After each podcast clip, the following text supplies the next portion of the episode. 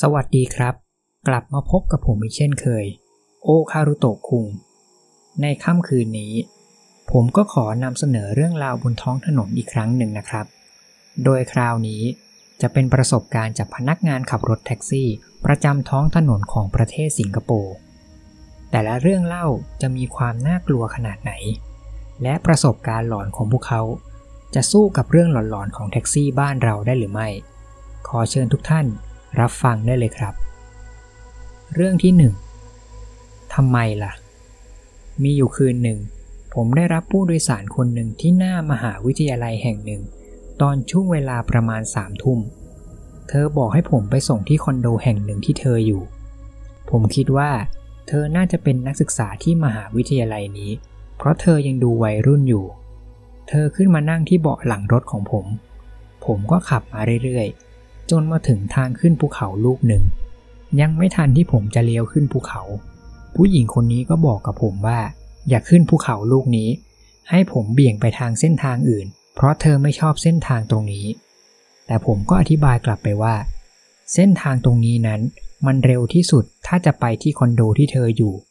ถ้าไปทางอื่นนั้นจะเป็นการอ้อมมากๆ ยังไม่ทันที่ผมจะได้พูดอะไรต่อ ผมก็รู้สึกถึงมือเย็นๆ ที่มาสัมผัสที่ไหล่ทั้งสองข้างของผม พร้อมกับเสียงกระซิบข้างหูเบาๆว่าทำไมล่ะ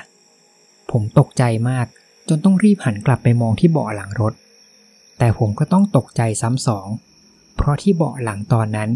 มันไม่มีใครอยู่แล้ว และนับจากนั้นมา ผมก็ไม่กล้ารับผู้โดยสารบริเวณแถวมหาวิทยาลัยนี้ในช่วงดึกอีกเลย เรื่องที่สองใบไม้ มีอยู่คืนหนึ่งที่ผมกำลังขับรถวนหาผู้โดยสารบริเวณถนนโอแทมพายตอนนั้นมันดึกมากๆแล้ว ผมทั้งเหนื่อยและเมื่อยตัวไปหมด ผมเลยคิดในใจว่า จะขอรับผู้โดยสารอีกแค่คนเดียว และจะขอเป็นคนที่ให้ไปส่งที่จุดหมายที่อยู่ใกล้ๆกับบ้านของผม ระหว่างนั้นผมก็เห็นผู้ชายคนหนึ่งกำลังโบกรถผมอยู่ที่บริเวณริมถนน เท่าที่ดูผ่านๆ เขาเป็นผู้ชายที่น่าจะมีอายุน่าจะประมาณมากกว่าผม 10 ปีได้ ผมขับเข้าไปหาและถามเขาว่าจะไปที่ไหน ถึงแม้จะไม่ใช่ทางผ่านไปบ้านผม แต่จุดหมายของเขานั้น ก็อยู่ไม่ไกลจากที่นี่เท่าไหร่ และผมเองก็ไม่อยากเห็นคุณลุงคนนี้มายืนอยู่คนเดียวในกลางดึกแบบนี้ ผมเลยตอบตกลงเขาไป และให้เขาขึ้นรถมา ระหว่างที่ขับรถ ผมก็ง่วงมาก เลยต้องเปิดวิทยุฟังเพลงไปด้วย เพื่อคลายความง่วง ผมขับรถมาจนถึงทางลอดอุโมงค์ แล้วระหว่างที่อยู่ในอุโมงค์นั้น วิทยุในรถผมมันก็เริ่มติดติดดับดับเหมือนว่าสัญญาณมันไม่ดี ผมเลยปิดวิทยุ แล้วเปลี่ยนมาชวนคุยกับผู้โดยสารแทนเพื่อแก้ง่วง แต่พอผมหันหน้ามาจะชวนคุย ก็กลายเป็นว่าที่เบ่อหลังมันไม่มีใครอยู่แล้ว มีแต่กองใบไม้เล็กๆ ที่อยู่ตรงจุดที่คุณลุงคนนั้นเคยนั่ง ผมรีบจอดแท็กซี่เข้าข้างทาง แล้วผมก็ปัดกองใบไม้นี้ ไปไว้ที่เบาะใต้ที่นั่งแทน ผมไม่กล้าที่จะปัดใบไม้นั้นทิ้งออกจากรถ เพราะผมกลัวว่าถ้าเอาใบไม้ออกอาจจะทำให้คุณลุงคนนั้นไม่พอใจก็ได้ เหมือนเป็นการไปไล่เขา และนับจากวันนั้นมา รถของผมก็มีผู้โดยสารขึ้นแน่นแทบจะตลอดทั้งคืน แต่ผมก็ยอมรับนะครับว่า หลังจากคืนนั้น ผมเองก็ไม่กล้าขับรถวนไปแถวถนนโอแทมพายส์อีกเลยในช่วงดึก เรื่องที่3มาจากไหน มีอยู่คืนหนึ่ง ผมจอดรถรอผู้โดยสารอยู่ที่จุดรอรถประจำของผม ตอนนั้นเป็นเวลาเกือบจะเที่ยงคืนแล้ว รอได้ไม่นาน ผมก็เห็นวัยรุ่นผู้ชายคนหนึ่ง น่าจะอยู่ระดับมหาวิทยาลัย เดินโซเซไปมาเหมือนคนเมา และมาขอให้ผมไปส่งที่คอนโดแห่งหนึ่ง ผมตอบตกลง และเชิญผู้โดยสารคนนี้ขึ้นมานั่งที่เบาะหลัง จริงๆ ผมไม่ค่อยอยากจะรับคนที่เมาอยู่เท่าไหร่ แต่เห็นผู้โดยสารคนนี้นั้น ยังเป็นวัยรุ่น และอายุน่าจะเท่ากับลูกชายผม ผมเลยสงสารไม่อยากจะปล่อยเขาไว้ในสภาพแบบนี้ เด็กคนนี้นั่งในรถผมเงียบมาตลอดทาง และไม่แม้แต่จะหยิบมือถือขึ้นมาเล่น จนผมขับรถมาถึงคอนโดเขา ก็มีมือสองข้างยื่นมาทางผม พร้อมกับยื่นแบงค์สิบดอลลาร์ที่กำไว้ในมือแต่ละข้าง ผมรับเงินมา แล้วผมก็รู้สึกเอะใจแปลกๆขึ้นมา ผมเลยหันไปมองที่ผู้โดยสารคนนั้นอีกรอบ ผมถึงกับช็อก เพราะตอนนี้ผมเห็นผู้โดยสารสองคนกำลังจะเดินลงออกจากรถผม ผมมั่นใจมากว่า ตอนที่ขึ้นรถมา มันมีผู้โดยสารแค่คนเดียวแน่นอน และไม่มีทางที่จะมีอีกคนหนึ่งแอบขึ้นมาในรถได้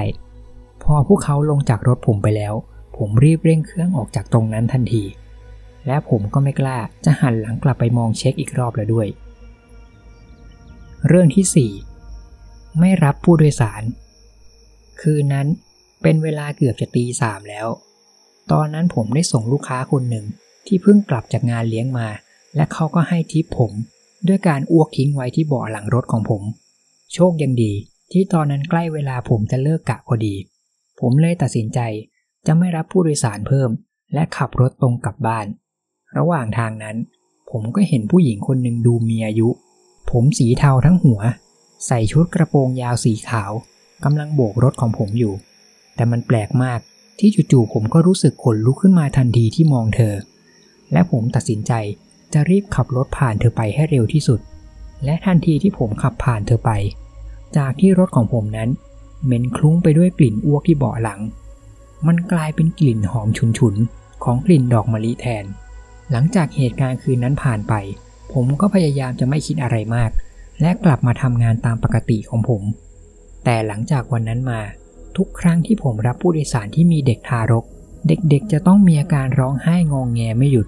จนกว่าพวกเขาจะลงจากรถของผม หรือบางทีเด็กที่อายุวัยโตขึ้นมาหน่อย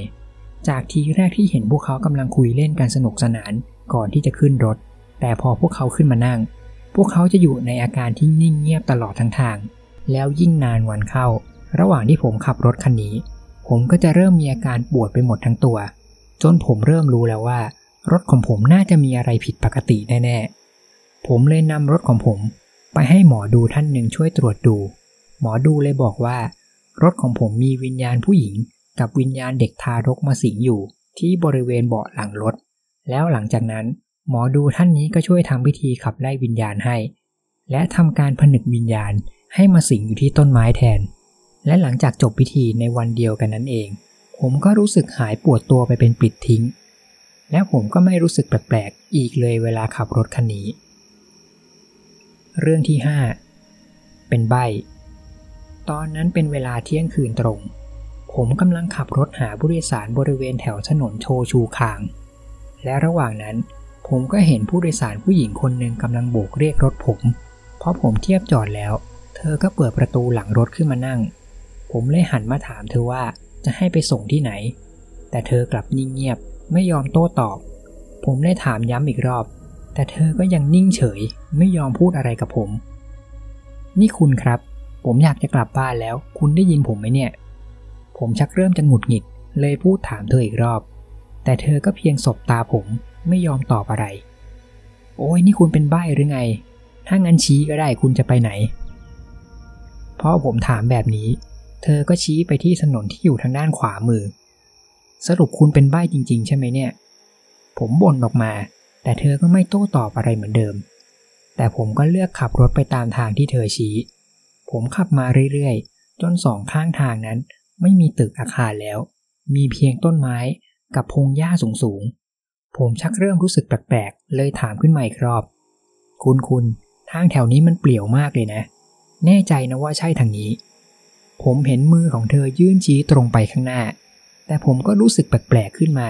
เลยจะหันหน้าไปถามเธอตรงๆ แต่พอผมหันหลังกลับไป ปรากฏว่าที่เบาะหลังนั้น ไม่มีใครนั่งอยู่ตรงนั้นแม้แต่คนเดียว และพอผมสลับหันกลับมามองที่ด้านหน้า ที่กระจกมองหลัง ปรากฏว่าผมยังเห็นร่างของผู้หญิงคนนั้น นั่งอยู่ที่เบาะหลัง ไม่ทันที่ผมจะได้พูดอะไร จู่ๆรถของผม ก็เหยียบเข้ากับอะไรบางอย่างที่มีขนาดใหญ่ จนรถผมสะเทือน ทุกอย่างมันเกิดขึ้นเร็วมาก จนผมสับสนไปหมด ผมรีบจอดรถ แล้วลงมาดูว่ารถของผมเหยียบเข้ากับอะไร ผมมองไปที่ใต้ท้องรถ ผมถึงกับต้องตกใจสุดขีด เพราะใต้ท้องรถนั้น มีศพของผู้หญิงคนนั้น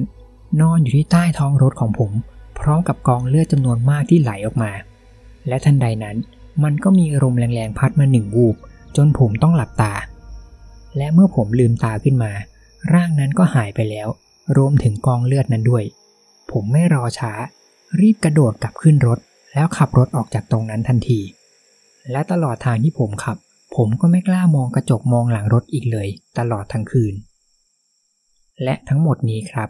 ก็คือ 5 เรื่องเล่า จากคนขับรถแท็กซี่ ประจำประเทศสิงคโปร์มีเรื่องไหนน่ากลัวถูกใจคุณบ้างไหมครับ ใครที่มีความคิดเห็นอย่างไร